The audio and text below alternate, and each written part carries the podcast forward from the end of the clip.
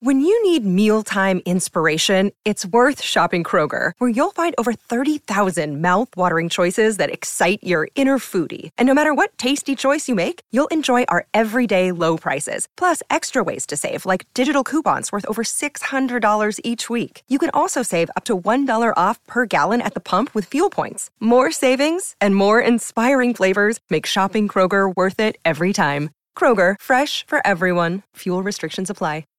In Chicago, two comedian skeptics named Andy and Art were mysteriously abducted by the illusionary mastermind and conspiracy theorist known only as Mister Bunker. The following serves as a record of Bunker's attempt to convince non-believers of the truth about conspiracies and paranormal activity. Andy and Art give an uninterrupted presentation and verdict on the plausibility of these offbeat topics, delivering what they call the, the whole enchilada. Will Mister Bunker convince these two skeptics any of this is real? Will it convince you?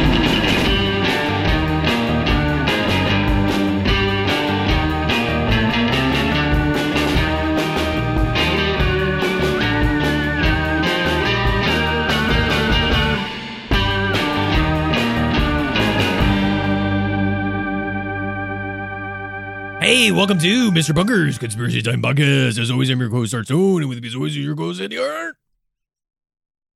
Hi, Bunk Bunkers. Hey, Andy, you're looking, uh, you're looking a little hot. You yeah, gotta cool down. No, dude, I'm always hot because I have uh, thyroid problems, and my body temperature is unregulated. Ow! Ow! Ow, woo, woo, ow, woo, oh, God. Andy, I don't know. I would say I got to cool you down with a nice ice cold bucket of water. Oh, man. I'm going to dump it, would, it all over your head. It would be so nice to get a nice bucket of water on me. Almost makes me want to worship the devil. That's true. Well, that's great because today, Andy, we're talking about the Ice Bucket Challenge. You remember that? Yeah, I remember that. Um, oh, hey. We'll save it for the discussion. Okay. Bunk Funkers, you're going to have to listen to the whole episode. You can hear about what happened when Andy and I had to take the Ice Bucket Challenge together. Uh, who tagged us, who we tagged. You guys remember that? Anyway, we're discussing the topic. Yeah, do you Bunk Funkers remember when that happened? Today's topic, Andy, is that the Ice Bucket Challenge was a secret satanic ritual. Yeah. Not just a weird uh, just social, a social media, media stunt to stunt. benefit charity. Right. Or vanity or ego. Right. But actually um, uh, some sort of a satanic indoctrination. And this came to us from a Bunk Bunker. It did. This came to us from Rose, Rose, Rose Gardner from Instagram. Rose, thank you, Rose. Ramblin' Rose. Rose, uh, thank you for this great topic. We appreciate you sending this one in. This was uh, fun to research, so we hope yeah. it'll be fun to hear what we have to say about it. That's right, and uh, if you, Bunk Funkers, uh, we're going to tag you. You have to take the Bunk uh, Intro Challenge. The Ice Bunket. The Ice Bunket Challenge, and if you so choose to do so, you can uh, skip the intro by looking into the show notes, finding the timestamp to get you to the whole enchilada on the Ice Bucket Challenge with satanic. Uh, or you can donate your time and that's right. listen to the lore. Very right. Very true. Because first, Andy and I got to update you on our lives in the bunker. Huh. Huh. Huh. Yeah, we're a little well, bit. Let's just say we're not laughing this week. Nothing funny happened to us. In fact, we've got our little buns steamed. Yeah, our buns are steamed. Our poopers are peeved. Our panties are in a knot. We're pissed. We're mad. We're angry. We're upset. That's right. We tried to take the boys, our two sons, obviously we're daddies, and uh, we tried to take undead undead teenage Sasquatch Elon Musk mm-hmm. and adult baby David Crosby out to a night at the uh, the concert hall to yeah. get some culture. Yeah. Yeah. We're trying to do the responsible thing as parents by exposing our children to culture. Well, and here's the thing. The grocery store was out of yogurt. Yeah. And normally that's how I would introduce my kids to culture. Right. Would be through yogurt. Yeah. You can get a lot of different cultures through yogurt. There's a lot. And it's an easy way to absorb them because it goes right into your gut. Right. But we decided we were going to try a different path tonight, and we were going to take the boys to see world-renowned cellist and, as we'll discover, big fucking asshole, yeah, Yo-Yo Ma. Yeah. In concert. You know, a lot of people, you can look up these videos of Yo-Yo Ma. He's like very passionate, very well-spoken, very intelligent, very gentle, kind man who's very passionate about his musical instrument. Mm-hmm. Some consider him maybe the best cellist mm-hmm. of all time. Yeah. I consider him one of the biggest douchebags I've ever had the misfortune of meeting in my life. Yeah, and I think that you're underselling it a bit, because if I saw Yo-Yo Ma covered in shit, I wouldn't help him. So we went to the concert hall and you're covered in shit. Do you need some help? Uh, yeah, I mean, I guess I could use like a towel or something. Oh, yeah. Well, fuck you, shit man. Why are you covered in shit, sir? I don't know. Probably somebody's shit on him. I don't know. It's just an expression. Okay. It's an old cliche. Classic expression. Everyone says it. Um, So we took him to the concert hall to go see Yo-Yo Ma play the cello. Yeah. You know, classic songs on the cello. I mean, first of all, let's let's start it off. We were screaming Freebird from the moment we sat in those seats. And I was doing my classic daddy's joke of going, uh, cello every five seconds. It was really funny. Everybody was laughing. You could tell the crowd. You could tell. The crowd was like, oh, I didn't realize this was going to be a concert and a comedy show. What a value for my ticket price. Now, they tried to kick us out on some bullshit rule of like, you have to be wearing a suit jacket when you show up. And, you know, you're not allowed to urinate in the lobby. There's no drinks or snacks allowed within the theater. Uh, you're not supposed to point laser pointers at people in the audience. Mister Ma does not want any flash photography, which is like, I'm not going to fucking show my tits. Yeah. Yeah. Yeah, you can take a picture of me. I'm not going to pull out my dong, okay? For Yo-Yo Ma, I have a little bit of... Uh, okay, I I get it that these, you At know... At first, we had respect. Stuffed shirts think that, oh, hey, we're some low-class rubes coming into this show, but no, no, we have culture, okay? We're not going to pull out our dongs or whip out our titties. That's right. We got them on a technicality. We all were wearing those tuxedo shirts. Right. So they had to let us in. They had to let us in. Technically, we were wearing suit jackets, but they were just printed on our T-shirts. Right. Yeah. So we get into the concert. You know, we find our seats. We're having fun. Everybody's eating Junior Mints and uh, Whoppers and um, Sour Patch Kids. Dots. And Mike and Ike's. Dots. Yeah. Um, snow caps. That's right. Popcorn. Peppermint nachos, patties, peppermint patties, York. Soft pretzels. Um, we each have eighty-four ounce sodas, uh, full tubs of popcorn with caramel sauce and butter on both, uh, both at the same time. A foot long hot dog, a foot long Subway sub, full rack of ribs, half rack of Saint Louis ribs. Um, um, you know, we, we had a whole roast turkey, uh, all this, the accoutrement, stuffing, all the fixings, cranberry, cranberry sauce, sauce, mashed potatoes, gravy, stuffing, Brussels sprouts, carrots, slow roasted yams, yams. We had, uh, corn on and off the cob, butternut corn, squash. We had a soup course, a salad course, um, a dessert cart. Just standard concert fare. And of course, jelly beans. Jelly beans. Um, you know, and so then Mister Ma comes out and he brings out his fucking cello, which I guess today I learned what a cello was. I mean, geez Louise. Cello. Uh, yeah, I mean, uh, cello.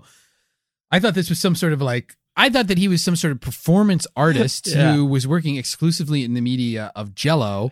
And then he brings out some sort of like fat violin. I'm like, you fucking dummy, you got your violin on the floor. It's supposed to go on your chin. Yeah, but then even I'm like, I know that. Your violin's too big. Violins aren't supposed to be that big. Uh, maybe he's got bad eyesight. And anyway, I kept shouting that. your violin's your violin's too big. And then these fucking assholes with these bright flashlights come over and they're like telling us to be quiet and shining these lights in our faces. And we're like, I can't hear you. I'm shouting.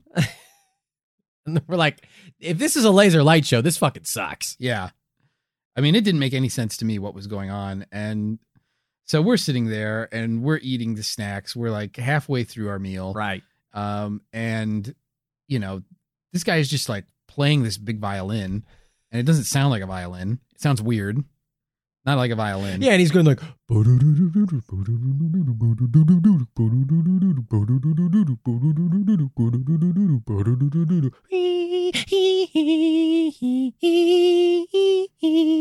it's like everybody's like weeping, and they're like listening to it. And I'm like, this fucking sucks. Freebird! Freebird! Stairway! Freebird! Freebird!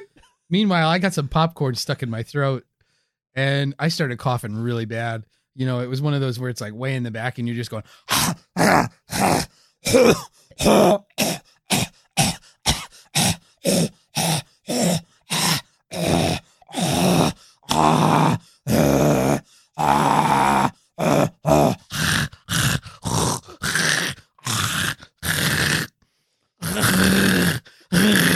And then Mister Ma actually stopped playing and said, if you guys don't start imitating the sound of a snake in heat, I'm going to fucking kick you out of here.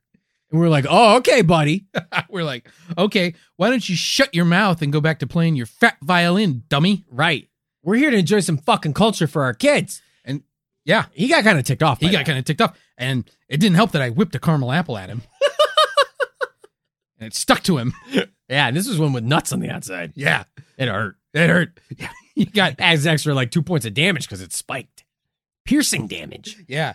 It uh, that'll defeat your armor. That's right. And uh, so he he grabbed the fucking microphone. Yeah. He he dropped his fat violin.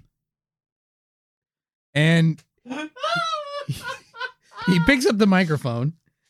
And this guy this guy apparently thinks he's he's he's not Yo-Yo Ma. He thinks that he's Jeff Ross. Oh my God, he starts roasting our asses. He starts roasting us. I mean, out of nowhere. It's ridiculous. Totally uncalled for. Completely uncalled for. And this guy, all of a sudden, he's like, hey, you two, you have a weird-looking family. Yeah. And you seem like you might be weird individuals. And it's like, what the fuck? What the fuck? That's, I mean... And her ass is roasted for everybody. Ro- I mean... He's like, look at you guys. You guys look like you're probably out of shape. We're, what? Like, what? We're more roasted than this turkey now. What the fuck? And so I'm like, uh, cello. And he just goes, that joke isn't funny. And you've been saying it constantly. You don't have any original material. And you don't deliver it even all that well. And then he brought out fucking Andy Dick. Andy Dick came out on stage to fuck. He had a whole cast of people just ready to roast. Ready to roast our asses. Yeah.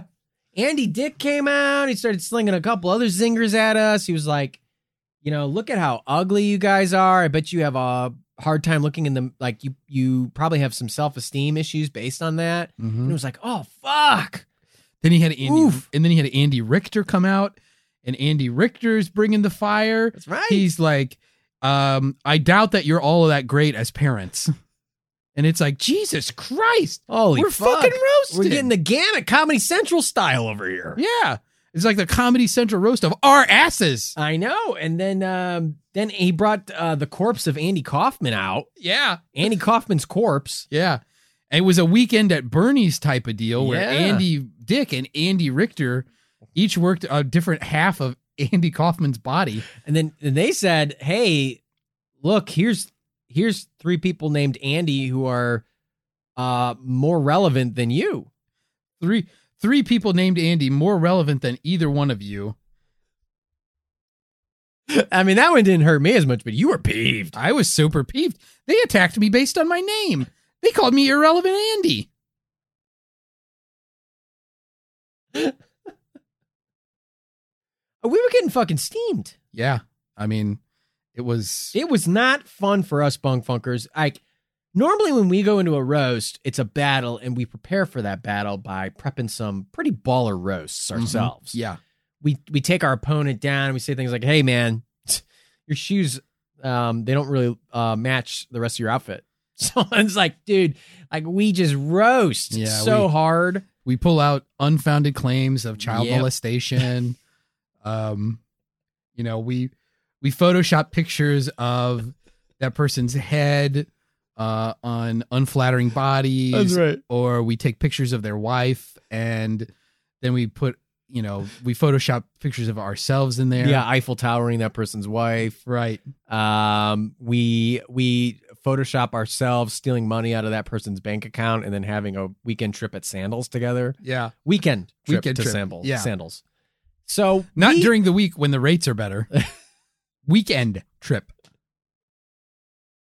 So we go hard at a roast battle, but the thing is, it's like you gotta prep for a roast battle. Right. So to walk into an unprepped roast is totally against the rules of roast. We were gobsmacked. We were gobsmacked. We didn't know what to do because, look, these are unassailable titans of comedy. Yeah.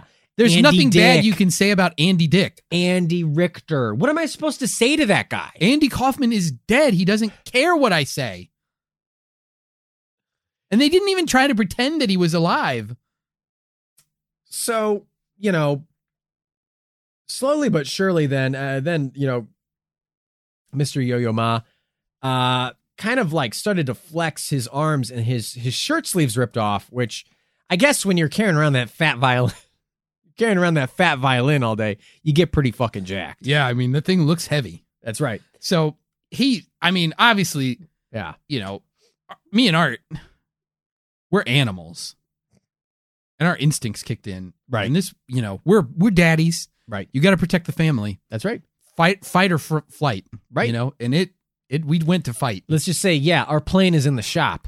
Yeah, yeah, our airplane is in the shop, so our, we weren't taking a flight. No, no, we went to fight. So we rush, we we rushed the stage. Yeah, it and only we, and like I mean, we like it only took us like five minutes. Yeah, because I mean, first we had to like we had to move the dessert ourselves. Card and the. Well, we had to excuse ourselves. Yeah, we had to move our cart of food, and we had to like excuse ourselves past everybody else. Right. We were way far back in the aisle, too. We were very close to the wall of the yeah. theater. I mean, we might have also been in the nosebleed seats. Yeah, we were in the balcony. Um. So once we finally got down back, right. back to the main level. Well, then we stopped at the con- con- and then we stopped at the concession stand again. Yeah, I had we to get a got- drink on the way. I got really winded walking down a flight of stairs. So I had to stop and have another Mountain Dew. So then when we finally, when I finally finished that eighty-four ounce Mountain Dew, I, we, we rushed the stage. And by this time, Yo-Yo Ma's picked up this fat violin again, and he's, he's starting to try to play. And we're like, fuck you. And right. then we, we jump up on stage. Try to roast our asses. Yeah. I try to roast our asses. You're going to get, you're going to get the roasting iron, my friend. That's right. And we're going to turn you into beef. And then we, You know, roasted I, style. I take a swing and I miss and I fell down, and you know, yo, I went for the low. I went to try to do like a, one of those sweeping leg kicks, but he I was sitting in a chair at the time. He was sitting in a chair, but I, I just, I couldn't spin around very fast, so I ended up on my back like a turtle. So Yo-Yo Ma naturally, because he's a dick, fucking took advantage of the situation. Instead of fighting like uh like a warrior and fighting fair, yeah. letting us get back up and try again. Right. He had all the power in this Let situation. Let us do a mulligan. And he abused it. He starts using his fat violin like a bow and arrow. And he starts flinging those little uh fat violin player things. Yeah, those like long that, little little like sticks with like a string on the end of them. Yeah, that long stick thing you play a fat violin with. And he starts he starts loading those up in the strings, and he's just like, boing, boing, boing. And he starts fl- like a bow and arrow. Right. Firing them at us. And we get our asses blasted by these We got blasted arrows. By these things. And we run out of there. It's like it's like a cartoon. He's got this fat violin. I don't know where he's getting all these like violin player things, but he keeps firing them at us. Bing, bing, boom. Yeah. And he chases us all the way back to the bunker. Yeah. And we had to hide in the studio. We did. We were, yeah, we were, we were terrified. And, you know, he's not going to, you could, you might even be able to hear him. I don't know. But it's like he was, he's was outside just before we started recording that yeah. he was knocking, saying like, you idiots, you fucking idiots. It's me, Mister Bunker. I'll roast your asses any day of the week, all this stuff. And it's like, where are all the cigarettes I hid in this place? Do you have any cheeseburgers? It's like, it's like, okay, Yo-Yo Ma, you beat us Jeez. in combat. Like, just leave. You don't have to eat us out of cigarette and home. Yo-Yo Ma's a real dick. Yeah, Yo-Yo Ma fucking sucks. That's, you know, Last time we ever take the kids out for culture. I mean, I will say he's good at playing the fat violin, but he's bad at everything else. He's not an honorable warrior. No. And he's, he's not an honorable roaster. No, ignoble roaster. Ignoble roaster, ignoble warrior. And um and he and he doesn't and he doesn't know when to when to, to just let it go. Yeah. I mean, accept that you won and just leave. Right. Be don't be a sore winner. Yeah. Yo-Yo Ma. So anyway, here's the thing though, Bunk Funkers. Speaking of winners, we got a winner this week. Because we got another Bunker Alarm to release. Oh, my God. Do we ever? That's right. We have another patron to announce. That's not the Bunker Alarm. That's just bonus fanfare. That's right. So please, Bunk Funkers, join me in welcoming our newest patron. That's right. Uh, Robbie Malik. Robbie Malik. Robbie, thank you so thank much you, for your support. We're so happy to count you among the Bunk Funkers. That's right. Um, Appreciate it. And... you know, as is custom, because you are a patron uh, and friend of the show, we're going to now ring the bunker alarm just for you, Robbie. That's right. This bunker alarm's for you. All right, let me just uh, let me turn on the old Bunk Tech Bunker Alarm three thousand here. Oh, that's a little rusted. Yeah, it'll kick on in a minute here. God damn it. Andy doing the vending machine trick with the bunker alarm three thousand. What the fuck is wrong with this thing? God damn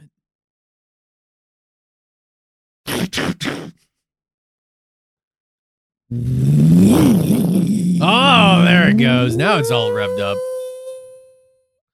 Ooh, listen to that whine. Yeah, that whine means it's working.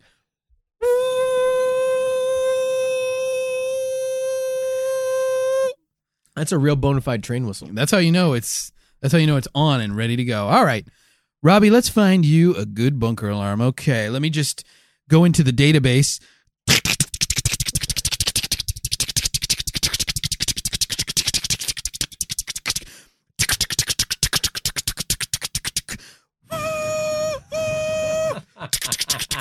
Oh, here comes the database train. The little tiny choo-choo that is part of the bunker alarm that uh, goes around the room. It's going to be delivering a bunker alarm here. Oh, hey, look at this one. Oh, oh, this looks like a good one. All right. Um. So, Robbie, again, thank you so much for your patronage. Thank you for your support. Thank As you is customary, the Bunk Tech Bunker Alarm three thousand is so advanced, we don't need to do a countdown. Andy. That's true. But, look, Bunk Funkers, if you know anything about me and art, it's that we love tradition and we can't get enough of it. And so... we like to do a countdown because counting down things is fucking cool, yeah. And I don't care if anybody says different. I don't so, care what Yo-Yo Ma says. We don't need the countdown. We like to do it. That's right. And you know what? We deserve it. It's true. We do. So here we go. Robbie, this bunker alarm's for you in three, two, one.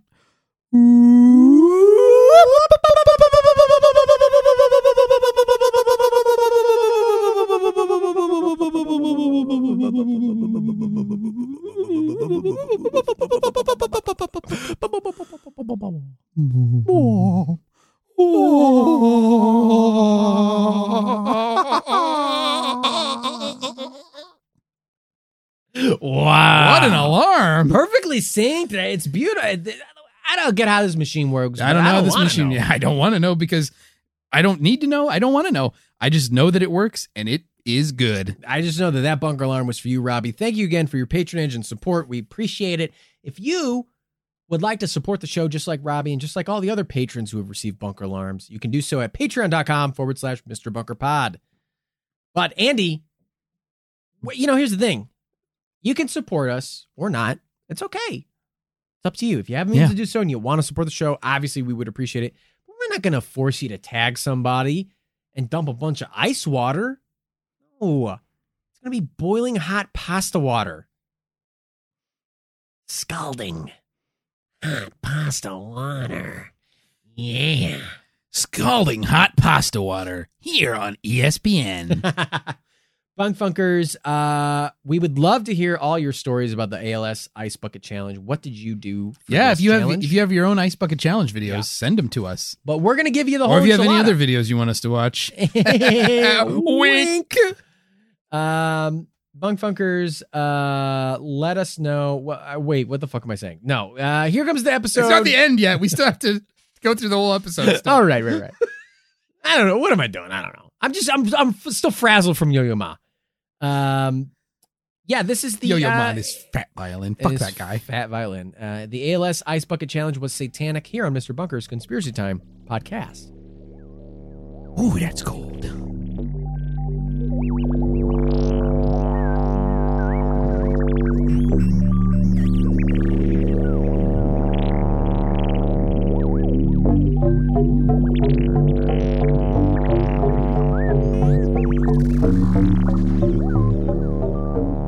Hail Santa! Hail Santa! Hail Santa! Hey, Andy. Mm, I bet you're wondering what I meant by that. Are you? Yeah. Uh, honestly, I am. Did you say Hail Santa? I sure did, Andy. I just recently joined a new religion called the Church of Santa. And it's pr- a pretty great religion. Our God is Santa Claus, a k a the Alpha and the Ho Ho Ho Mega. Ho Ho Ho Mega. Now, Santaists believe that only through selfish, through selfish gift receiving can we ultimately understand and achieve Father Christmas's generous nature. Otherwise, you know, it's a pretty typical religion. You know, we make gingerbread effigies to our enemies, of our enemies to capture their souls. We ride reindeer into battle. You know, we breed diminutive humanoid creatures to work in our factories. This is all standard stuff. Uh, yeah, right. And Andy, you seem like a guy who has, uh, you know, is it fair to say no direction in life and you're easily manipulated? You look like a rube. You want to become a Santaist and start worshiping his jolliness with me? Wow. Art, I mean, honestly, that religion that religion sounds fucked up and cool, but I'm afraid I can't. I actually just joined a new religion myself, the Church of Santanaology. Our chief deity is the living Lord Carlos Santana. It's a supernatural, apocalyptic doomsday religion predicated on the belief that sick guitar licks will establish the Shred Lord's kingdom on Earth. Art, frankly, you should consider becoming a Santanaologist. It is known that all other religions are heretical. You've got to change your evil ways. The Lord knows you've got to change. Besides, why worship some mysterious man in the North Pole when you can worship a rock god who lives in Las Vegas? Well, Andy, actually, I'm a later-day Santaist, so I believe that Santa lives in the U S A, in Santa Claus, Indiana. The Holly Sea, as we call it. Hmm. Well, it's clear neither one of us is going to be converted today. Yet. So let's just talk about today's topic. A charity stunt that maybe has ties to devil worship? Uh, say what? It's true, Andy. There are some people who think the mid twenty tens Ice Bucket Challenge fad was connected to not Santaists or Santanaologists, but Satanists. Oh. Yeah, but hey. What the fuck is an ice bucket challenge anyway? Oh, I'm so glad you asked, Art, as it's a pretty good segue to the rest of the episode. Cold water challenges, so-called cold water challenges, became popular in the nineteen nineties and two thousands, often as a way to generate donations for cancer research. The basic proposition is that you either donate money to a cancer charity, or you jump in cold water, or you get dumped on by a bucket full of cold water, or, you know, you could do both. It also involves uh, challenging other people to take the plunge, either into their wallets or into the I C C. You might have heard of the polar plunge, a type of cold water challenge popularly used to raise funds for the Special Olympics. Now, some firefighters created a version of the cold water challenge that involved buff, hunky firefighters spraying participants with their girthy hoses. Some of the firefighters even got busted by the chief of uh, chief for unauthorized use of equipment. But these firefighters are just like us in that they don't ask for permission to use their own equipment. Indeed. I mean, oye, como va, Art? Santana has shown us that our abilities with our equipment are a gift. We shouldn't hide them. Nobody can give you permission to use your equipment but yourself. Wow. That's actually a pretty good message. Yeah, definitely something you should think about. Santanaology has a lot of good teachings. Wink. Anyway... With the proliferation of social media, it became trendy to post videos of people taking cold water challenges. Turns out people love to see their friends and family be shocked by extremely cold water. We love to watch people suffer, especially if we know them. It makes it so much better. An ice bucket challenge follows pretty much the same principle as a cold water challenge. You are challenged to either donate money to charity within twenty-four hours or you dump a bucket full of ice and water on your head. The Wall Street Journal reported that the Ice Bucket Challenge was started by pro golfers to drum up support for their favorite charities. And these golfers ended up hitting a home run with this one. Now, eventually, the Ice Bucket Challenge became famously associated with A L S. If you don't know, A L S stands for uh, amyotrophic lateral scler- sclerosis. Whew, that's a tough one for me. Wow. Sclerosis. In the U S A, A L S is sometimes called Lou Gehrig's disease, named after the Major League Baseball Hall of Famer. Lou Gehrig's playing career was cut short due to A L S, forcing him to retire from baseball at the age of thirty-six. Unfortunately, A L S also forced Gehrig to retire from being alive at the age of thirty-seven. A L S is, as of this recording at least, an incurable progressive disease of the nervous system, which impacts nerve cells in the brain and spinal cord, leading to loss of muscle control. A L S is a terminal disease, as sufferers eventually lose muscle control for basic needs like eating and breathing. Typical A L S suffer- sufferers only live around thirty months after being diagnosed. Bottom line, this disease fucking sucks ass, and it can suck my butthole. You heard it here first, folks. uh, so let's talk a bit about how the Ice Bucket Challenge and A L S got paired up. In two thousand fourteen, the Ice Bucket Challenge was sweeping the U S A.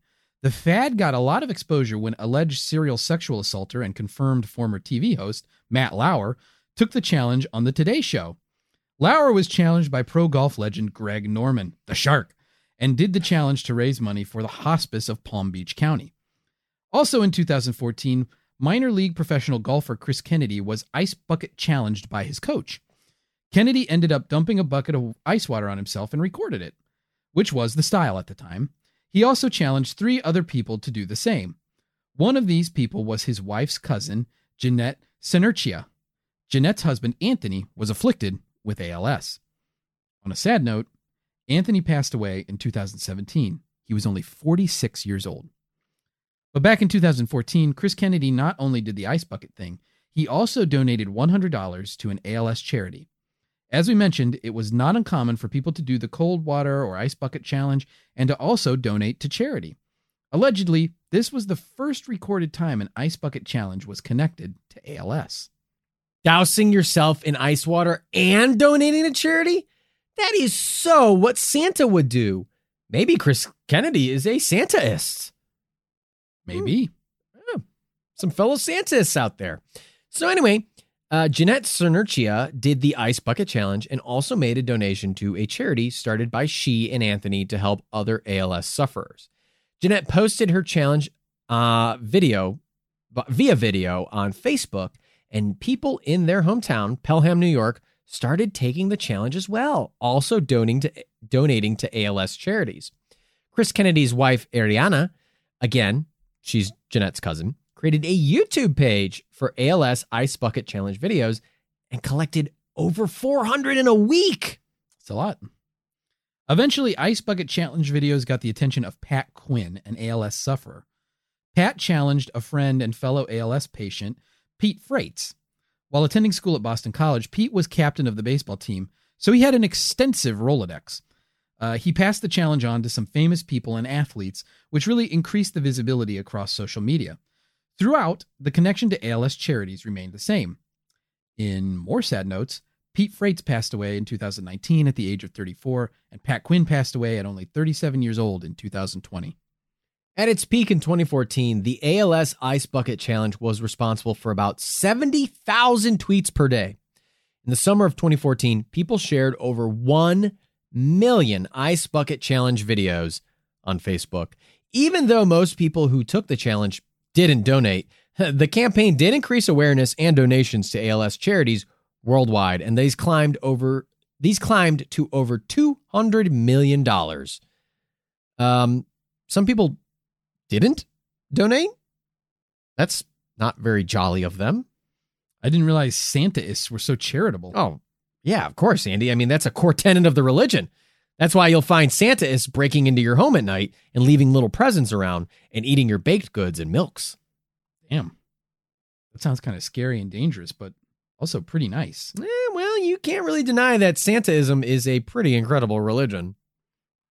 If I do say so myself. Let's just say it's rocking around the altar. Anyway, according to the A L S Association, the biggest benefactor of donations from the Ice Bucket Challenge, donations from the challenge directly helped to fund research that identified five other genes related to A L S. These discoveries helped eggheads develop improved gene therapies and new medications to treat the illness.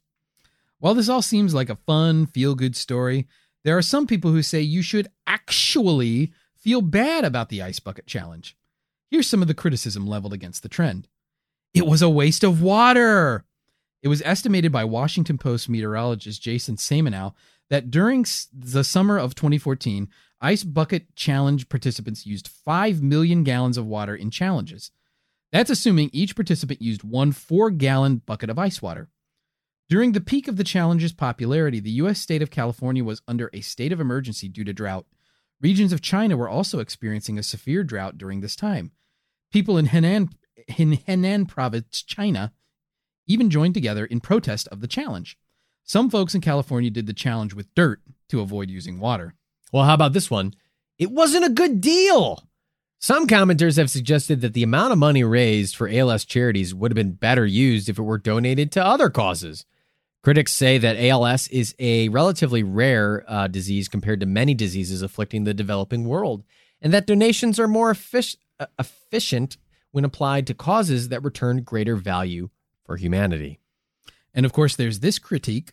The A L S Association sucks! Some folks took issue not so much with the challenge itself, but with its biggest recipient of funds, the A L S Association.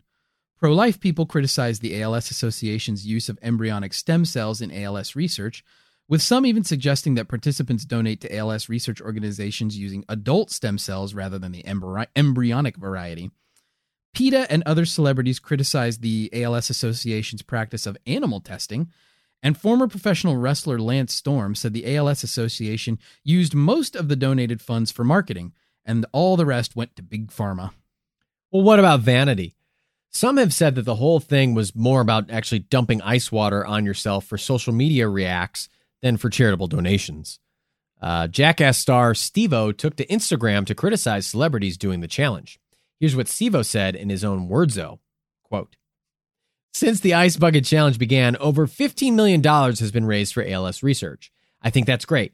But when you consider all the star power of Justin Bieber, Lady Gaga, Justin Timberlake, and countless other A-list celebrities who have actively gotten behind this cause by posting videos, the fact that not more than fifteen million dollars has been raised is a tragedy. It's tragic because I don't believe one of those celebrities even bothered to share the slightest clue about how or where to donate money for A L S research. Hell, I think Charlie Sheen and Bill Gates were the only ones who even hinted that the entire point is to donate money. All those other celebrities just poured water over their heads and named three random people without including any call to action, which actually benefits victims of A L S at all. Had all those celebrities given this cause any thought, hundreds of millions of dollars might have been raised and a whole lot more awareness." End quote. Steve then suggested people actually start sharing how to donate and provided a link to the A L S Association's donation page. He even donated one thousand dollars. Aww. Now, as nice as that is, some people said the Ice Bucket Challenge was dangerous. Multiple challenge participants sustained injuries. Aside from the expected slips and falls, the social media aspect of the com- campaign caused numerous people to have buckets dropped on their heads from heights, trying to one-up each other. For example, Matt Beeler had his brother take a trash can to the roof of their garage where they filled the trash can with water. When it came time to dump the can, Beeler's brother lost his grip and the full trash can fell on Matt's head. Luckily, he escaped serious injury. Others were not so lucky. In the U S state of Kentucky, the Campbellsville University Band took the challenge. The local fire department came to help spray the band with water. Four Campbellsville firefighters were hurt when their aerial ladder got too close to a power line during the stunt. Captain Tony Grider eventually died from his injuries. Doctors also warned that people on blood pressure medication could experience a vagal response during the challenge, which could cause them to go unconscious. But maybe the most dangerous thing about getting the ice bucket challenge wasn't uh, the risk of getting crushed by a trash can full of ice water. Maybe the real danger was more spiritual. Bunk Funkers, some people believe the ice bucket challenge was a satanic ritual. For example, YouTuber J T posted a video in twenty fourteen saying, among other things, that A L S actually stands for Angel Lucifer Satan or Angel Lucifer Serpent. So there you go. Case closed. Nice talking to you. That's the end of the episode. That's it. Oh, wait, there's more. In September two thousand fourteen, Selena Owens wrote a piece for World News Daily that also advocated a satanic connection to the A L S Ice Bucket Challenge. Selena said that initially she enjoyed watching Ice Bucket Challenge videos. They were funny, but the trend didn't stop.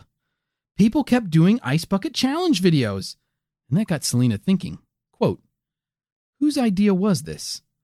Why would people so easily agree to being drenched in icy water? Who participated and who didn't? Why do people feel obligated to take the challenge if offered to them? What's the purpose of calling out three other people to take the challenge? Is there an underlying meaning we are not aware of in taking this challenge? Or is it simply crazy summer fun, an innocent passing phenomenon that we'll forget about at the first sight of an autumn leaf? End quote. Wow. Selena knew that symbolism is everything in popular culture, so she started researching the Ice Bucket Challenge. The first thing she looked into was the death of twenty-seven-year-old Corey Griffin. Corey Griffin tragically died on August sixteenth, twenty fourteen, after diving from a two-story building into Nantucket Wharf off the coast of the U S state of Massachusetts. Corey was a friend of Pete Frates and was an active supporter of the A L S Ice Bucket Challenge campaign. The night Corey died, he had been at an A L S fundraiser that raised one hundred thousand dollars. Following the fundraiser, Corey jumped from the building around two o'clock in the morning. According to police, Corey briefly resurfaced, but then sank and did not return to the surface.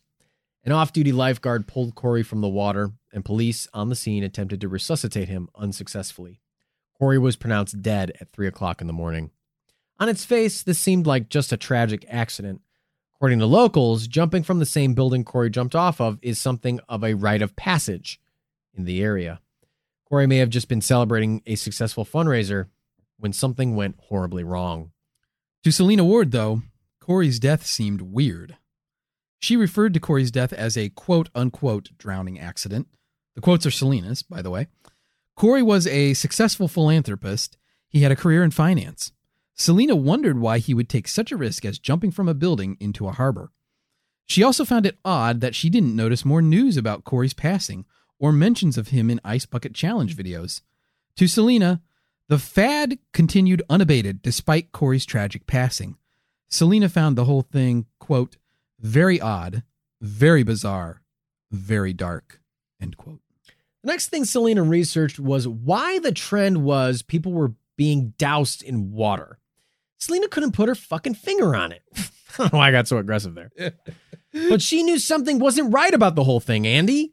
Then she had a revelation in the form of a now-removed YouTube video posted by Anita Fuentes, an, an evangelist and founder of the Evangelistic Ministries of Anita Fuentes and host of Open Your Eyes, People! Which is not to be confused with our game show where we people close their eyes and they win if they can open them. Yeah, we they close their eyes and we put glue in, right on their eyes. Super glue and shit. Yeah. Didn't last very long. Um... Since the video is no longer on YouTube, we will rely primarily on Selena's account of its contents. According to Selena, Anita breaks down the Ice Bucket Challenge's hidden cult messages. An important part of the video is none other than media mogul and professed bread lover Oprah. Or as Selena says, quote, the world-renowned cultic queen of talk, Oprah Winfrey, end quote. In Oprah's Ice Bucket Challenge video, before she gets dumped on, she says, quote, in the name of A L S and the Ice Bucket Challenge, end quote.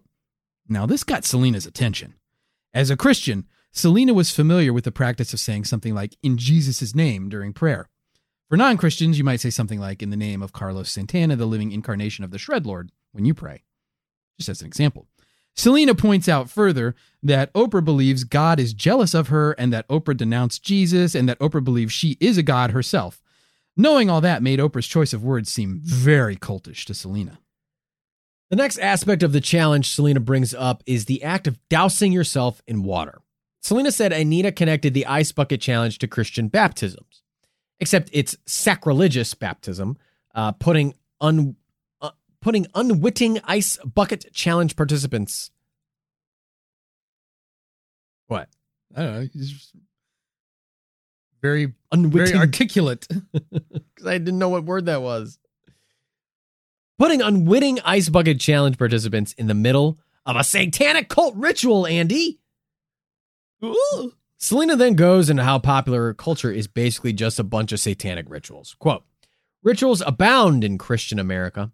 Whenever spectators watch singers like Beyonce, Jay-Z, Rihanna, Lady Gaga, and especially Nicki Minaj, they are not indoctrinated and involved in blatantly satanic rituals that stem from the deep abyss of the occult.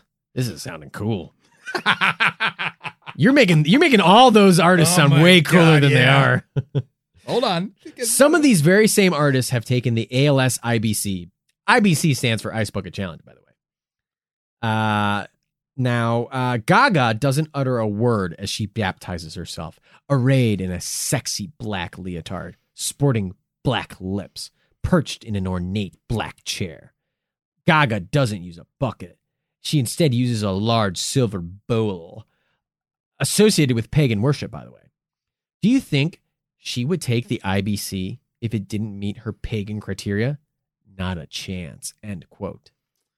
Selena then goes on to say, quote, the A L S I B C is ritualistic in nature.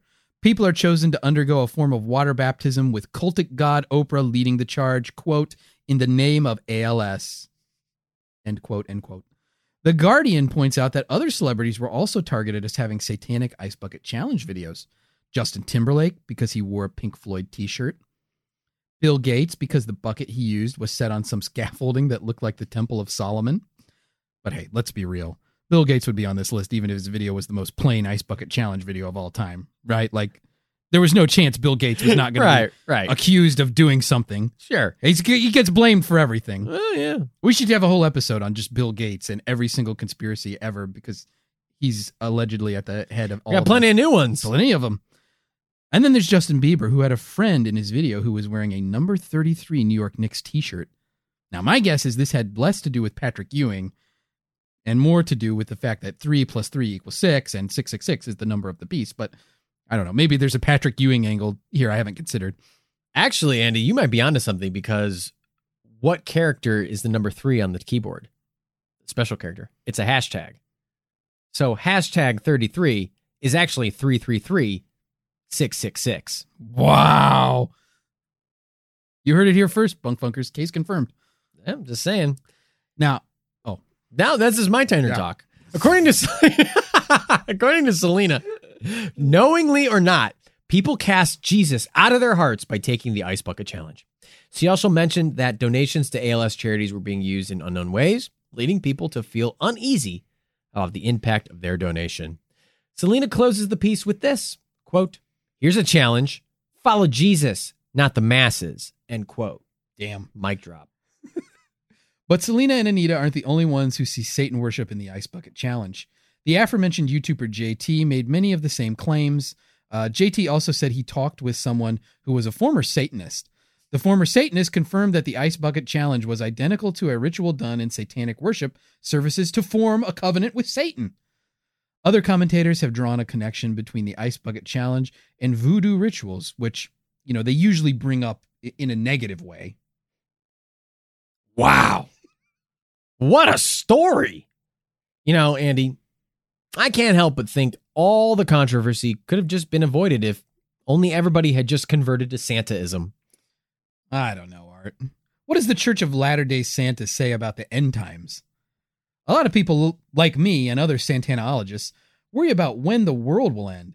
How do we know we'll be protected from destruction? That's the great thing, Andy. You're not. Some say the world will end in fire. Some say in ice. Santaists know it will end in ice, and all life will be frozen deep in the permafrost. Well, except for the uh, old cold one, Santa Claus. After all, life on Earth is frozen in ice. Santa will fly his team of magical reindeer all over the globe, waving his magic candy cane in the air and performing arcane rituals. Santa Claus will give us all the gift of rebirth into a refreshed Earth. Unbelievers will never wake up from their slumber, of course, and will eventually break down into useful things like oil. Hmm. You know, I'm not going to lie. That uh, that message touches my heart. Hmm. You know what? I'm going to do it. I'm going to convert to Santaism. Wow, it's happening, Bunkfunkers. Okay. As a Santaist priest in training, I can actually perform the ceremony. Here, come sit on my lap. Okay. What would you like for Christmas, little boy? Um, a sick-looking Trans Am? Ho, ho, ho! And so it shall be. Remember, child, Santa said, eat this cookie and drink this milk in remembrance of me.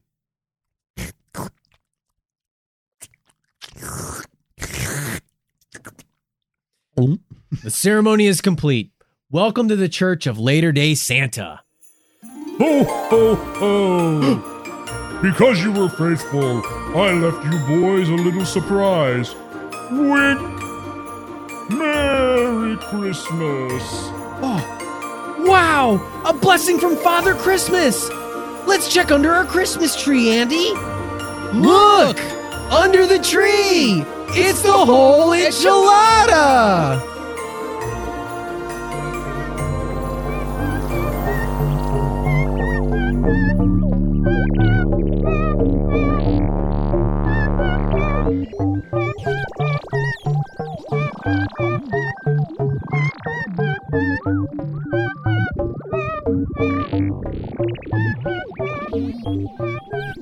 Mister Bunker's Conspiracy Time podcast will be right back after this brief message.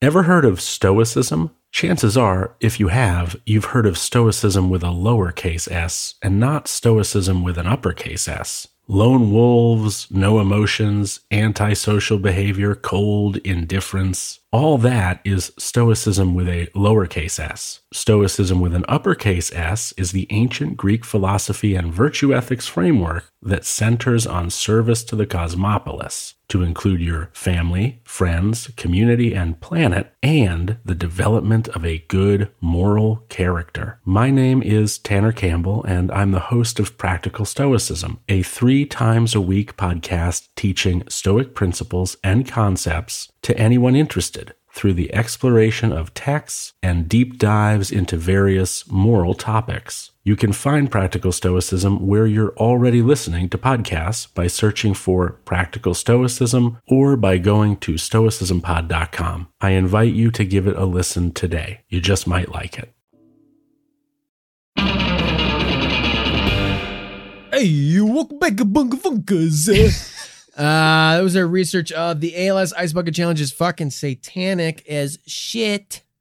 Satanic panic. Oh, I'm afraid of everything because Satan lurks everywhere. Anything fun is made up by Satan. Anything that gives you joy and that you don't actually have to suffer a little bit for is made by Satan. Right. Everything.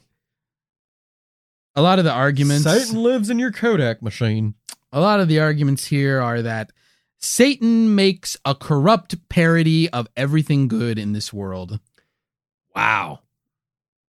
So everything that's actually good, Satan corrupts and makes a parody of it. Well, to, to suck you in and suck you off and get you deeper away from God. Then you know that this... This is not a satanic podcast because it's not good. It's not good. It's not enjoyable. And no one would, would would parody it. We, yeah, we live in that weird space where we're neither on the side of God or Satan, where we're neither one wants totally us. Rejected by all peoples and creeds. That's right. Neither one of them want us. Uh, we exist in a limbo world uh, where nobody wants to claim us. Um, Most deities, yeah, they they want they want nothing to do with us. Yeah, and you can't blame them. Uh, frankly, Andy, let's talk about the ice bucket challenge. I'm sure the bunk funkers, obviously bunk funkers, we want to know about your ice bucket challenge mm-hmm. stories. Andy and I did ours together, uh, along with our friend Skylar. We were performing comedy. Now, did you do an individual one too? Um, I did one at work actually with a oh. bunch of people, so I did it more than once. And see, that's satanic. Can can I tell you the truth? I did it six hundred sixty-six times. I did it. Wait a minute. Oh, fuck. I didn't even realize. Oh. Um, I had totally forgotten about our ice bucket challenge. Wow. Well, fuck you, dude. And I was reminded of it. And I don't remember the circumstances about how we were challenged. Good question. I don't remember how we were challenged either. I I know, and I want to call him out, my friend Ian, not our arch nemesis Ian, uh, my friend Ian, a good Ian. This is a, this is he's a good Ian. Um, he challenged me, and I was like, of course he fucking did. Uh, I didn't want to be ice bucket challenged. I don't like social pressure, social media stunts. I don't like any of that shit, and uh, I don't really like social media, to be honest, even a little bit. Um, and so I did not want to be ice bucket challenged because I thought from the very get go, I'm not trying to be like a fucking, oh, I knew I was like, this is fucking stupid. You don't need to fucking call me out publicly and make me go film. Cause so many people were just filming videos of themselves and then being like, I'm here to raise awareness. Yeah. But I was like, but the point is to donate, not to do the stupid thing. I didn't, I donated. Yeah, it was like, I didn't really want to do the stupid challenge. I'm like, I'll fucking donate, but yeah. like, don't do this bullshit where you got to make me tag people. Yeah. It's just, it was annoying. And so I got tagged by him personally. And so I just did it with you guys. All right, let's set the scene, set the scene, set the scene here. So we, we were on an improv team. The three of us, me, Art, and Skylar, we right. were on an improv team called the Fun Fun Boys. Right.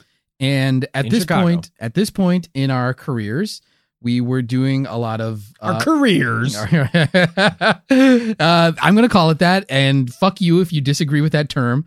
Um, we fucking bled on that stage for a decade. Uh, at this point in our careers, we were doing a lot of what we call bar prov, bar which prov. is improv done in a bar, which is, at least it used to be, a relatively common thing in Chicago for up and coming improvisers yep. to do, um, because there would be a lot of shows where it was free to get in, or you had to pay a small cover to get into the bar. And then the bar wanted just, you to buy drinks. Yeah. They really wanted the performers to come and buy drinks, you know, because performers are alcoholics, right. um, you know, but not everybody. I mean, I'm being crass in you're, saying you're that. You're being but, crass at the, the, the trope of, at the trope. But of, at yeah. the same time, improvisers do, Uh, you know, people are having preemptive. fun and you can have a, a drink with your friends or whatever. But right. um, they would have free shows in the bar and, you know, you could come and do uh, as much bad improv as you wanted. Um, and we did a yeah, the play. We had about, our fair share. The trope about these shows were usually that they're not very well attended. Um, you know, it's it's up to, they're usually like, I mean, hell, we fucking ran one for five years yeah. in a theater. So, uh basically the same thing. It's just they're independently run. It's up to the, you know, the bookers to get people to show up and post about it on social media and like bring people. And it's, that's the whole crux of them. So they're not very well attended. And um, yeah, they're usually like in the back room. It's not like you're on like an actual. And it's, it's people stage. still working on things. So it's not always the most polished right. performances and stuff. But um, we, this particular time we were doing a show that we did a lot. Uh, I will say a lot, even though I don't know if we someone wants, wants to disagree with that, but no one's going to. We did a lot. It was called The Show Below, and it was at a place in uh, Chicago that I don't know if is open anymore called uh, Crocodile Lounge. Yeah, I think it has a different name. It's in Wicker Park. Yeah, it's a different different name now. But um, what they had was a fun setup where there was a bar upstairs and a bar in the basement, a, and the show a, was in the basement. Yeah, a dark basement that had a very sticky floor. That they would let us do improv there for as, exactly as, as li- forty-five minutes until they kicked us out because they were bringing in a D J to to let. They it- would convert the whole thing into a dance floor right. just by clearing it, and so it's like It was a very tight show, and yep. uh, the Crocodile Players, I mean, shout out to our friend Keenan Camp, Logan Dean. Um, yeah. That, that wow, ran that show. Name polls. Um, we're big name droppers. It's how you stay relevant uh, by not dropping the names of all your famous friends. Um, but they ran the show for like five years, six yeah, years, I think. Something crazy like um, that. It was a long time. And um, we did the show a lot. Uh, we we we came into it close to the end of its life, actually. Uh, truthfully, I mean, maybe we killed some, the show. Some people might call us the hospice of improv comedy, black widows of of improv shows. uh, but we decided, right? We had all been challenged, I think, yeah, relatively recently. Yeah, yep. And yeah. we all decided, like, hey, the show is, and plus the show was on a Friday night, so you know the right. bar was eager to. kick out improvisers to make way for people dancing. Um, right. Actual paying customers. But we decided that we would use part of our stage time that night to do our own ice bucket challenge uh, in the basement of the Crocodile Lounge. And we got like cups of water from the bar to do this. But because it was a stage area, I mean, it's just part of the floor, but we couldn't, floor. we couldn't get it wet that much because, you know, it would be a safety hazard. So we had like half cups of water and we did the whole thing. I brought the towels. Yeah, you brought I towels. I brought towels. And so then we d- dumped the water on ourselves after like a speech or something. We we said we're doing the ice bucket challenge and then we were going to perform wet. Uh, and then we challenged... I forget. I know we challenged T J and Dave, who, for yeah. those of you who aren't familiar, T J Jagodowski and Dave uh, Pesquasey is uh, they're very well known actors. They've been in they've been in lots of different movies. You might remember T J from all those Sonic Drive-In commercials, right? T J was in the Sonic Drive-In commercials. He's kind of the blonde haired guy, balding, and then um, Dave Pesquasey is probably most famous for his role in Veep. Yeah. Uh, he was he, Selena's ex-husband. Where he played Selena's ex-husband. He's been in a lot of other things, though, too. Yeah. Both very accomplished actors, incredible improvisers. Yeah. Un- unbelievably yeah. skilled, um, especially T J. Right. Is, I think, for both of us, like... Yes. I think a lot of people, T J's like an improv right. deity, almost. Right. And, you know, whether... Yeah, it's, it's you know, he would probably say, like, eh, he's, he's a very... He seems like a very nice... We've never met him, but he seems like a nice guy. So um, the, the the funny part here is that like we're fucking nobodies, yeah, and we're challenging the fucking greatest, and we're like we're we posted it on social media, and like it's we're so obnoxious. And here's how I think remember about how obnoxious that is to do. And here's how I remember it is that we did it, and the limited audience at the, oh, at the yeah. show below, they hated us. Yeah, they thought it was so obnoxious. Yeah, and it hate, was. They hated everything about it. Right, because then it's like. They had to watch us do the ice bucket challenge. Right. And then they had to watch us clean up the floor. Well, yeah. Right after. It wasn't a ton of water. And um, then we just, I think we had a decent set afterwards. We challenged two other people, and I can't remember who they were. Yeah, I don't Probably remember. friends of ours at the time. I can't remember. Yeah. All uh, I, I really, what really brought it home for me was remembering how just like disgusted the audience was. The audience was not pleased with us. I mean, we were obnoxious. At the same time, we were also all dressed the same. We were all wearing our turtlenecks. Oh, was this in the phase where we were like, oh, we should all dress the same? Yeah. We did that where briefly. Did we, where did we get those turtlenecks? So we got some turtlenecks that said F F B on them for Fun Fun Boys. And we got them for, for... a sketch show? Yeah, we got them for a show that we did. Uh, a sketch show that we did. Uh, and we wore those during the show. Oh, yeah. That was the Alabama... Uh-huh, the Apocalypse When. The Apocalypse When, yeah. And so we wore those that night. That's kind of obnoxious to show up all dressed the same. Mm-hmm. Even though I don't think it is at all. I think it's fucking funny. And it's like you're changing up something that's so routine. You know, there's a lot of people who just want to show up to these bar shows, do their spot, and leave. I mean, I, I will give so, I will give people credit that, like, our energy is probably wrong for like barprov because there are some of these shows. Yeah. You know, that like some people just wanted to do their thing and like zone out for the rest of it. Right. Like I feel like that. And you got like us three fucking underground screaming lounge. And running around. Yeah. Underground. I mean, lounge. Shout out to our friend Avery Lee who did that, right. ran that show forever. And and all the other people ran it too. Yeah, yeah. ninety-eight point six And uh, um, yeah, so that was our Ice Bucket Challenge Orlando, story. Cassandra. That's right. Um, that's our Ice Bucket Challenge story. That's how we did the Ice Bucket Challenge. So what did you think of the Ice Bucket Challenge, Andy? Uh, I was in the same boat as you. I thought it was stupid. To be honest, I'm like, yeah, I'll happily like donate to charity, but like, I really don't want to like douse myself in water. I'm not really not somebody who likes to, I'm very introverted and private. And so I didn't want to do the social media component. Yeah. I, and I, I didn't like being publicly tagged to, to force to do something. Yeah. That fucking annoyed the shit out of me. Yeah. The peer pressure aspect of it is annoying. So fuck you, Ian, for tagging me. It's like, uh, you know, and it's, yeah. You Ian, fucking know that I don't want to be tagged in shit publicly. Ian, Ian you asshole. And I know you, you fucking, sometimes you listen to the show and most of the times you tell me like, oh, well, I'm catching up on it, but like, I'm too busy listening to podcasts. And it's like, fuck you, Ian. I'm going to tell him to listen to this one.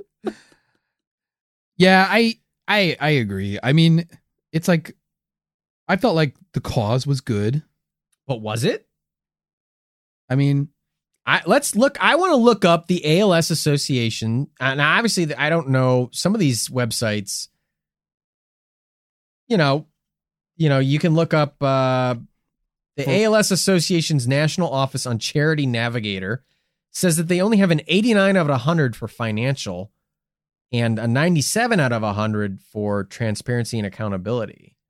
Well, you know, I don't know. Those uh, those those stats can be a little bit misleading because obviously like what Charity Navigator does is that it, it like has certain like standards that it's judging a charity against. Charity Watch. Is that a better one? I don't know.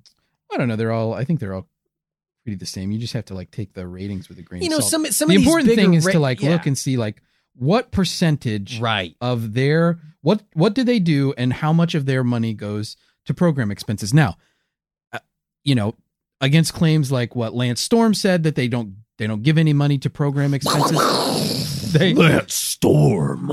I don't remember Lance Storm. I I might, but yeah, I don't know. You know, he said, oh, they you know like like only twenty-five percent of it's left over after they pay for all the marketing and stuff, and then all of that money goes to big pharmaceutical companies to help develop oh, yeah. illnesses.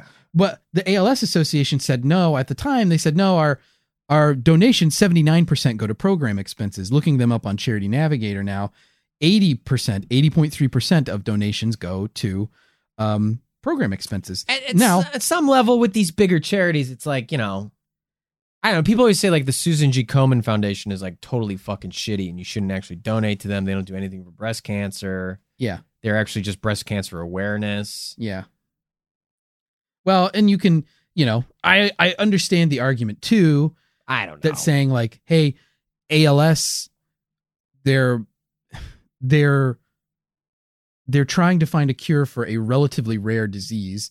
Meanwhile, relative to, you know, like yeah, yeah like your your charity dollars could go to like charities that where there's already cures available, but it just needs to be distributed. They need money to like buy medication and distribute it to people who need it, and it goes like much more worldwide, whereas, you know, A L S, I guess, is kind of seen as like a first world type of disease, you know, like a developed world type of disease. It's a fair, there's an argument there. Right. A little, I think holier it's a little, than, a little holier a, than thou. Yeah. I think it's a little like kind of a, it's like, okay, well, you know, listen, like a lot people, of people might, like yeah. A L S sucks. Yeah. Like, let's you might have been, uh, your you muscles been, stop working all over your body. Oh, it's a horrible disease. And yeah, and there's a Chicago comedian, Michael Lehrer, who I think unfortunately is like, he, his A L S has gotten so bad that he can't perform anywhere. He was like trying mm-hmm. to perform um, even out in L A. Um, yeah. And it was, I mean, he like, yeah, he, his speech was super slurred and slow. He was in a wheelchair. He was fucking, I mean, he's fucking hilarious. He's, he's brilliant. Mm-hmm. He's yeah. a brilliant comedian. And the sad thing is, is that it's a very like progressive, like aggressively right. progressive disease. Yeah. So, you can last for like a while, like a couple of years and like starve it off. But then it just yeah catches up. Well, it's like most most people, they don't live three years after they get diagnosed. Like, no. you know, it's it's pretty uh, it's pretty terrible. So it's hard for me to sit here and go like, oh, yeah, people shouldn't donate because we don't know very much about A L S is the thing, too. Like, you know, the fact that these donations led to finding five more genes that are like involved in this. I mean, I think it just goes to show that the research from twenty fourteen was not super great at that point. Like there was still a lot of work to do, and there's still a lot of work to do to develop like effective treatments and stuff. So, I mean, it's hard for me to sit here and say like, oh, people shouldn't have donated to. Yeah, I mean, you can, I guess you can, you can, I, I think the, the, the, you know, I guess the, the method was very popular. It did capitalize on viral video marketing and that sort of thing that was like really popular at the time with social media. Like, yeah, you know, obviously I think Facebook's user, I, I think their user activity has taken a huge dive even from twenty fourteen. Yeah, I'm sure. And different things like TikTok probably has stuff that's way more now. And it's like at the time of this recording, like I would say like TikTok is the place you're going to get challenged to something, or maybe right. Instagram. Yeah. But it would be way more like oh, Twitter and Facebook are kind of going, yeah. you know? And so, and I say good riddance. And, uh, and so challenges were a big thing though. They were a big, do you thing. Remember the cinnamon challenge? Oh my God. You did the cinnamon challenge. I did the cinnamon challenge. Yeah. I remember that one. And then yeah. you and your, would she be your sister-in-law? We did it together. Yeah. Yeah. Yeah. Yeah. I remember that video. Yeah. The cracker. Did you do the cracker challenge? No, I didn't do the cracker. It's a very one. Similar one. Yeah. I mean, the cinnamon one, I went in, I went into it and I was like, I don't really understand this one all that much. Yeah. You know, like I was like, I, I get the cracker one. Cause I think we've all had that experience of like eating a cracker with like kind of a dry mouth and it just like, we've all had that experience of opening up a sleeve of Ritzes and then dumping the whole thing into your mouth. Is that We've not an experience done everybody's that? Done? Just me? Regularly? No, but I, you know what I mean? Like you have a dry mouth and you eat a cracker and you're like, oh God, this is horrible. Yeah, this is and a big mistake. And it turns to paste in your mouth. Right. Or, or like, you know, when you're a kid, you like just chew a saltine forever and it turns to glue. Right. Like, uh, so I think everybody's had that experience, but I mean, obviously I've never eaten like a whole spoonful of cinnamon before. But I was like, I don't really understand how this like is can soak up. I don't think of cinnamon as like an absorbent thing. Right. But it really is. It's like it fucked you up. It's like the outside gets coated in your saliva. And then there's like this dense core of hard packed, dry, like unwettable cinnamon that just like is stuck in your mouth. And and, and it cinnamon- feels like you are like put a tennis ball in there. And it's just like, OK, well, I can't swallow this. I can't do anything. So you just go. Pfft. And then you just go like a geyser puff out cinnamon. And, and and raw cinnamon is not a very pleasant spice to like take in by itself. Yeah. I, I mean, think a lot of people like like cinnamon is, is very pungent and aromatic. It's and spicy. And spicy. You and know, it's got that like yeah pungency. So well, I would imagine though that people aren't using like yeah, this was not like high quality this was cinnamon. Not like Saigon cinnamon like right. You were probably like using McCormick cheap yeah. yeah. fucking cinnamon that you got, and then you know that stuff tastes like shit. So I mean, it was. I mean, of all the things that you could stuff in your mouth and it could make you cough, this one tasted not that bad. I wouldn't. I'm not rushing to do it again because yeah. it feels like a waste of cinnamon. But no, I'm not a big challenge guy. I don't like challenges. I can't don't me fucking, either. Don't fucking. I don't want to be me. Challenged at all. Don't challenge me. Leave me alone. I don't want to be. Like, I want life to be easy. I don't want to have to struggle at all. Very young in my life, I went to Six Flags. I tried to do one of those games where you had to climb the rope ladder mm-hmm. and you had to get all the way to the end to win the prize. And I learned from an early age that games are rigged, challenges are rigged. Don't challenge me. I don't want to be challenged. I've already proven to myself that I cannot do challenges.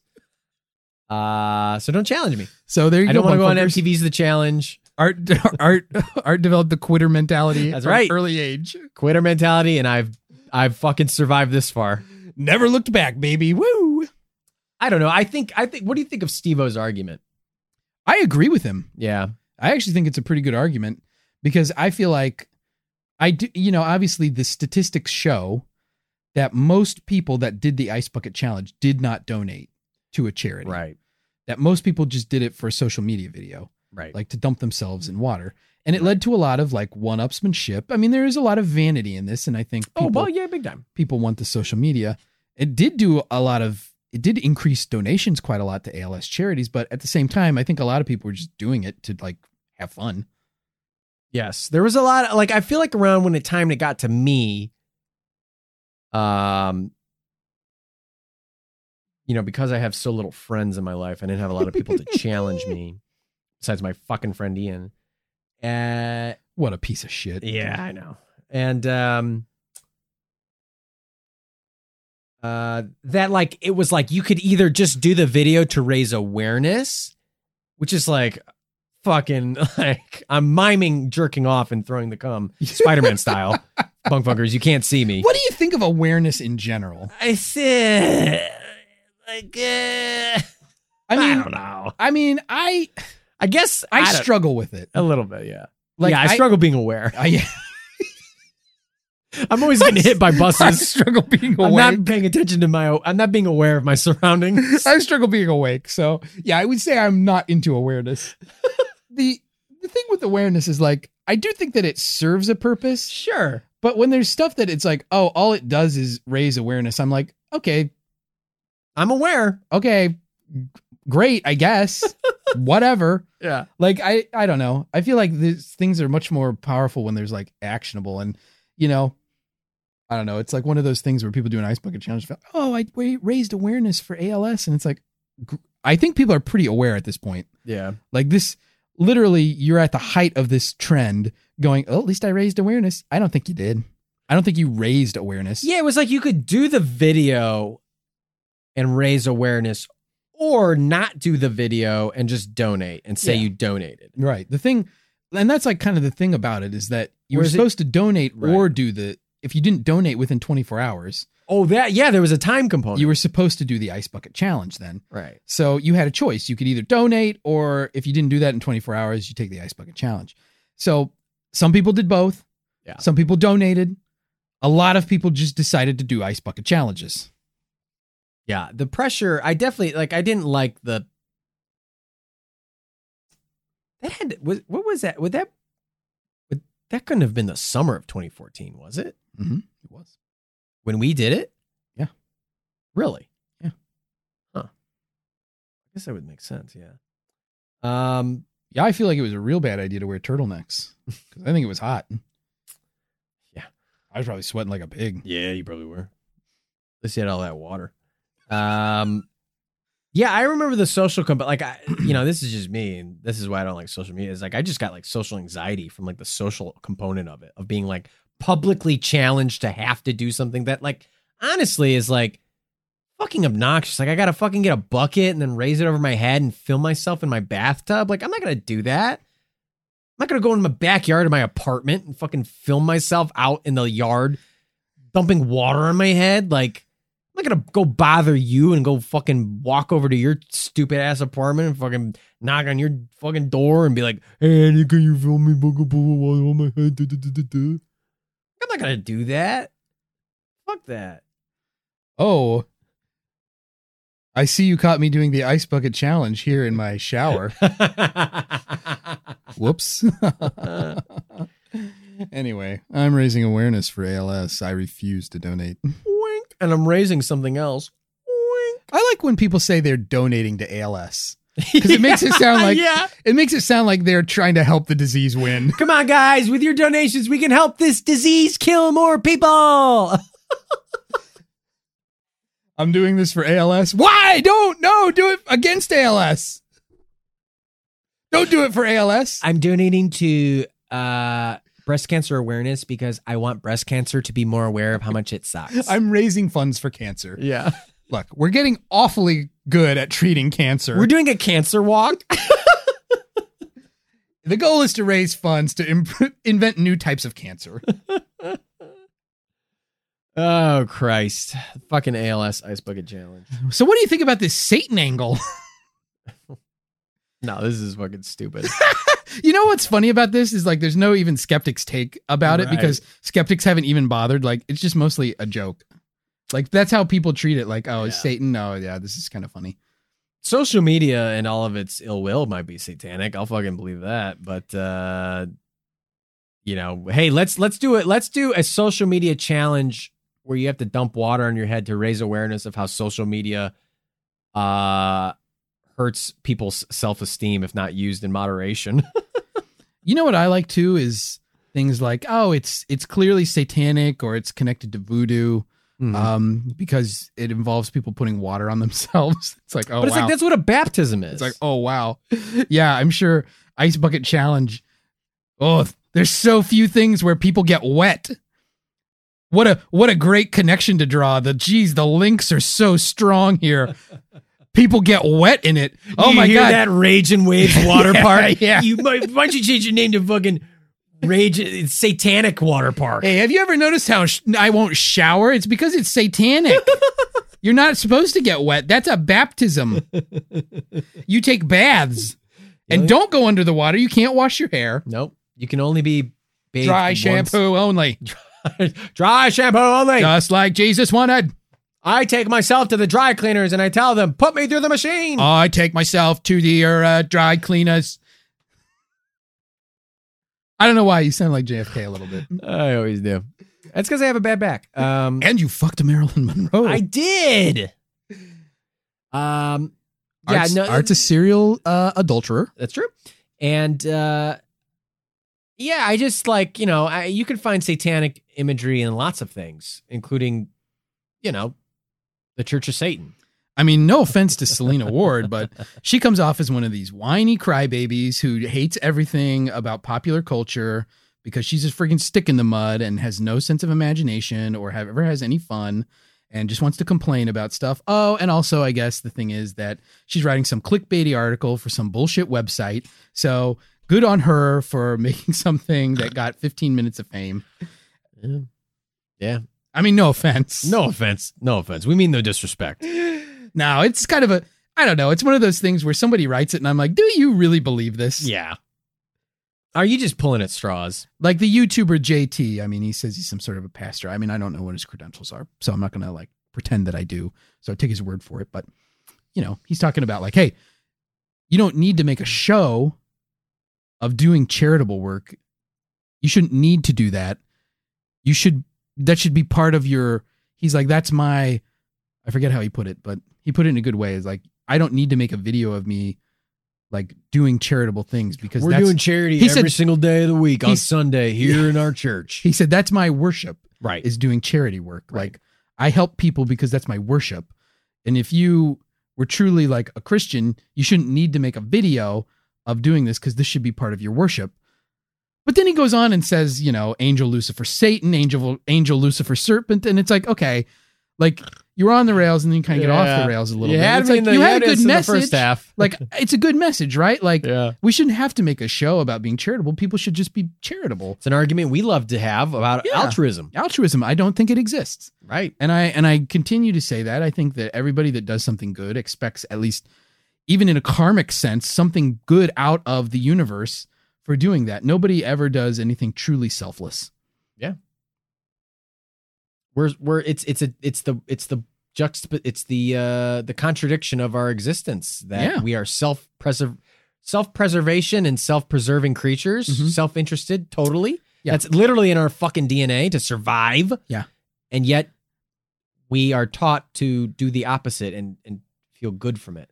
Yeah, you know, I'm no sociologist, obviously. I'm no ologist at all. I'm a stupid idiot. Yeah. Um, and I don't have any knowledge, and I've never learned anything. And right. I sit here every week, and I run my mouth about things I have no idea what I'm talking about.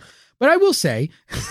yeah, people want to have you take the fucking super glue challenge and glue your mouth shut. glue my mouth, glue my mouth to my asshole. So I can finally eat all the shit I spew. Uh, so... Here's my thing. Altruism. Sure. Like you just said, like doing something selfless seems totally against human nature because we're, you know, we, we preserve ourselves. So in a big way, like I feel like society is kind of a weird, we've, we've wound up in a weird situation, right? Where we have these big societies that really rely on everybody at some level taking care of other people. Like it relies yeah. on you exhibiting some level of selflessness in order to watch out for other people around you. And it's it's strange, too, that across different cultures, there are different levels of societal consideration. You know, like some societies are more collectivist, where people support each other more. Here in the United States, we're very individualistic. Like there's very little tolerance for I guess, mandates on taking care of other people. Right. You know, like people don't like to be forced to do something for somebody they don't like. Whereas in some cultures, that's sort of tolerated a little bit, right? Like, you know, people just accept that, like, we all live in this society. We all have to proceed. But it is kind of a weird thing for human beings. Like, it feels unnatural in a lot of ways. But there's so many people, there's no way you can not do it, right? Well, there's uh, there's also the numbers of, I know that survival in the group is more, it's like it's a better odds for me. Right. So I better take care of my tribe, these other people. Right. So that I can preserve myself better. Right. So. But then you get into that whole thing of like, well, how do people define a tribe? Right. You know, it's like. You could define it in different ways. I mean, United States is like kind of a tribe, so to speak. Sure. But it's a very like, a lot of sub-factions. A lot of sub-factions. Within that, within that larger group. Oh, yeah. No, it's, uh, no, it's, it's, it's, uh, yeah, it's, you know, that's, that's, you're hitting the nail on the head there, Andy. Um, with altruism. I did it. You fucking solved it, dude. Wow. This is great. This is a great day for humanity. I don't know, Andy. What do you think? Should we get to verdicts here? Should we, should we fucking dump our verdicts, dump our verdicts from the pl- bunker scale of plausibility all over our heads and then challenge the bunk funkers to do the same? Yeah. We're going to do the verdict bucket challenge here. The verdict bucket challenge. Uh, where we're going to take a, the bucket of verdicts and dump it all over ourselves. Oh, yeah. Um, you know, verdicts obviously are a lot more viscous than water. So this will be a lot more like Vaseline or mayonnaise being smeared all over our bodies. Nice aioli. Yeah. Uh, I will say though that like, I feel like this thing had really good intentions in its origin. And then it was just took off and then more, and then you're like, oh, we'll make videos out of it and put it on YouTube. And then all of a sudden it's like, then it's just, now it's the public domain. I think that's the thing is like Chris Kennedy had a friend, right? You know, a family member, right? Who's suffering from A L S. And he's like, hey, you know, this is making its way through the golf world, the professional golf world. And he's like, hey, you know what? People are, people were raising money for any kind of charity they want. It was like for golfers, like charity that they were involved in. So he goes, hey, you know what? I got this family member suffering with A L S. I'm going to do it. Make the video. I'm going to donate to A L S. And it just happened to get A L S charities. Right. Uh, so, you know, fighting against A L S, it goes on, you know, like this guy, uh, his cousin, uh, his wife, her cousin's husband, cause wife's cousin's husband. Right. Easy for me to say, you know, they were like, he was known in town as like being, you know, they were like known in town and he's like known as the guy with A L S. Like that's what people call him. It's like, hey, there's the guy with A L S, but No, no, it's just, you know, people knew obviously that he was suffering. Hey, from A L S. A L S guy, how's your A L S? How's that A L S? Fucking shitty. Yeah, it's yeah. really fucking shitty. Yeah, I can imagine. Any who's, any who's usual A L S guy? Cup of coffee?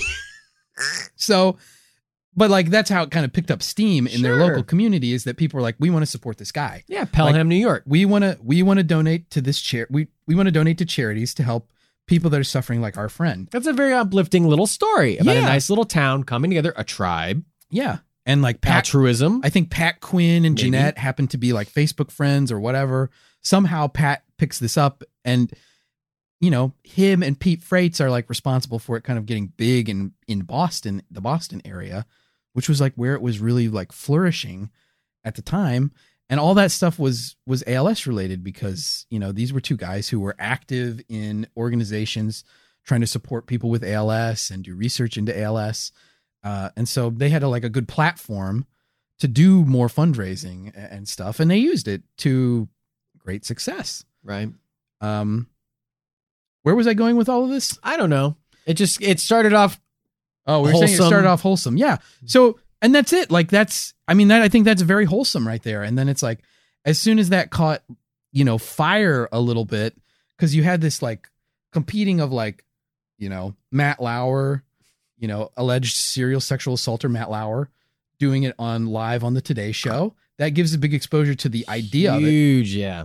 Uh, and, you know, at that time it was not connected completely with A L S, but eventually the pull of A L S, it became like associated with A L S. So it started off like as a good a good thing. And then it just, you know, it kind of morphed into its own viral trend. Yeah. It's like a game of telephone. Cause by the time it got to me, I was doing the A L S mice bucket challenge. I was like, where am I going to find all these mice? Put them in a bucket and dump them on my head. What? Oh, you should have called me. That was back when I had my business. Oh yeah. Yeah. Which uh, is what? Rancher Andy's Mice Farm. Rancher Andy's Mice Farm. I had one million mice in my apartment. Boy, my neighbors hated me because I did not have any cages. Oh, God. All right. What's our verdicts here, Andy? I think uh, I think we I think the bunk funkers know I think what's we know up. Where we're going because we dumped we dumped on this topic more than an ice bucket on our heads. That's true. Um, so it's case closed for me. I don't really see the connections to Satanism here. And even if there are connections to Satanism and you want to make that argument that, well, you know, Satan works in mysterious ways or whatever, like, yeah, I, I just, there's no like evidence for it, you know, none at all. Like if you watch Oprah's video, when she says in the name of, like, the way that Selena presents some of this stuff is very misleading. Right. Obviously, like Oprah, Oprah starts off, this is like how the video starts. She's like, in the name of A L S and the Ice Bucket Challenge, I'm like nominating. Like, so it's not like I'm taking this unholy baptism in the name of A L S. Like, it's just the way it sets up, like to watch it, you're like, oh, this is so such a non-issue. And then the whole thing about, oh, Oprah thinks God is jealous of her. It's like she talks, she gave some interview where she talked about um, when she moved to Baltimore, I think. And she went to church one Sunday and the pastor was talking about God being jealous. And like, she, she says that she like had this moment of like consideration about how could God be jealous of me? And they've like construed that to be like, oh, Oprah thinks God is jealous of her, even though that's like taken out of context. It's just that little Completely, snippet. Yeah.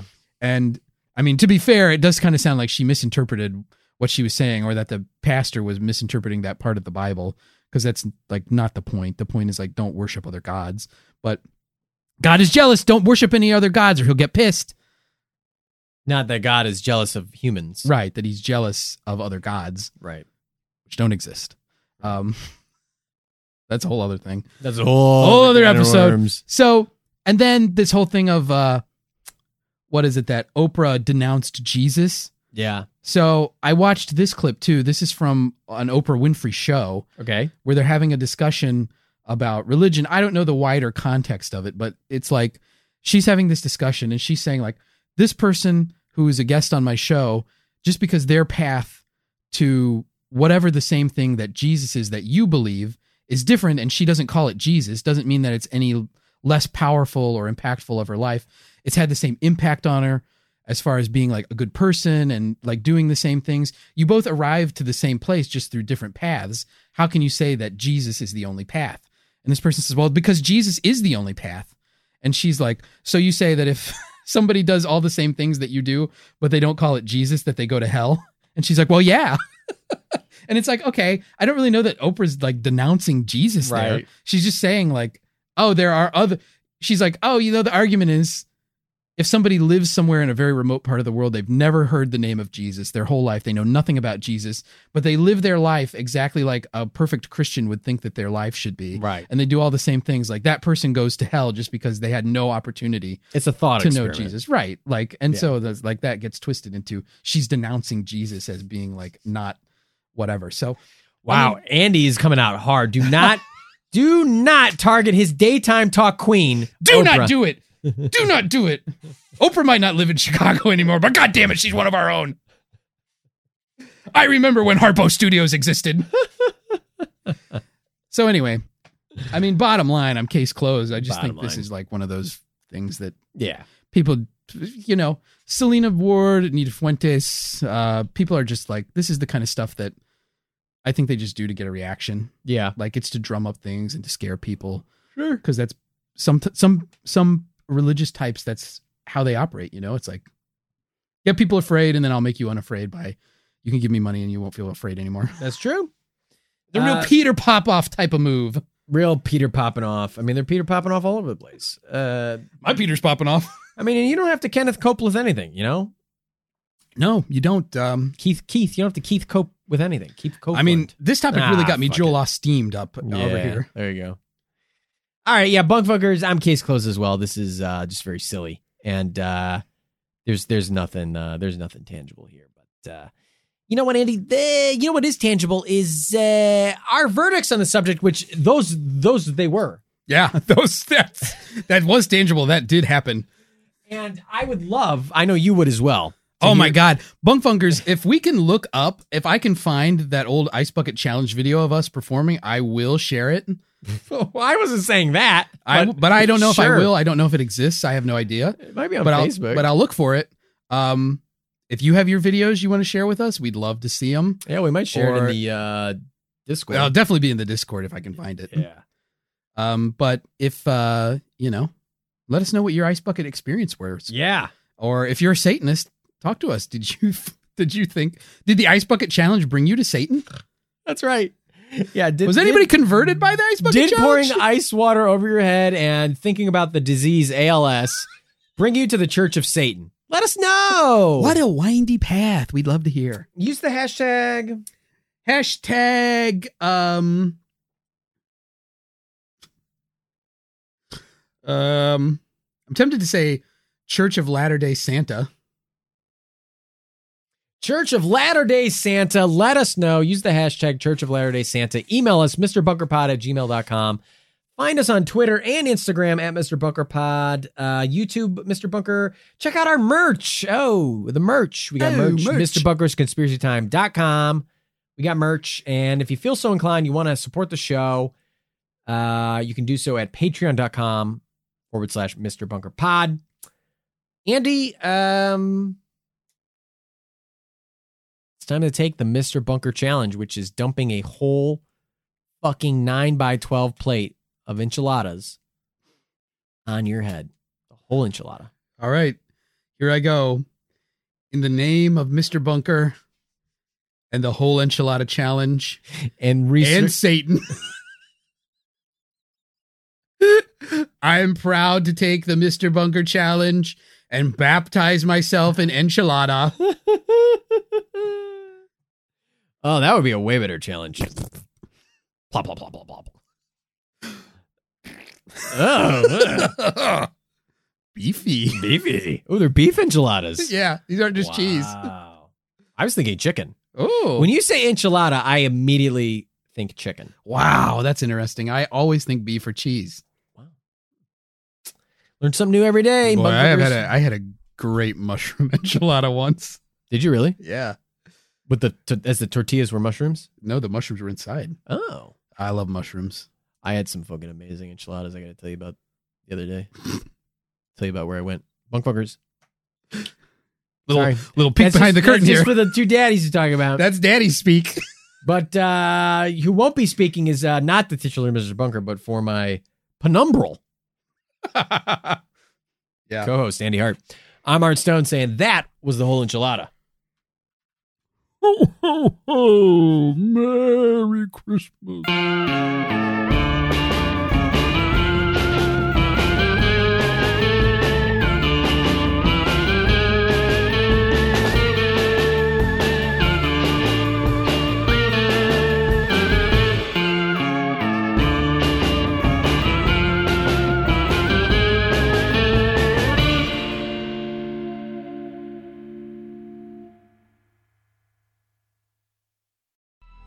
Coming up on five minute News, I'm Anthony Davis. You might think it's partisan because maybe it's critical of one side or the other, but it's not, it's just the truth. And I think that's also something that's kind of unusual for Americans listening to the radio or to podcasts because the news landscape in the States has been so partisan for so many decades. So five minute News is verified, truthful, independent, unbiased, and essential world news daily.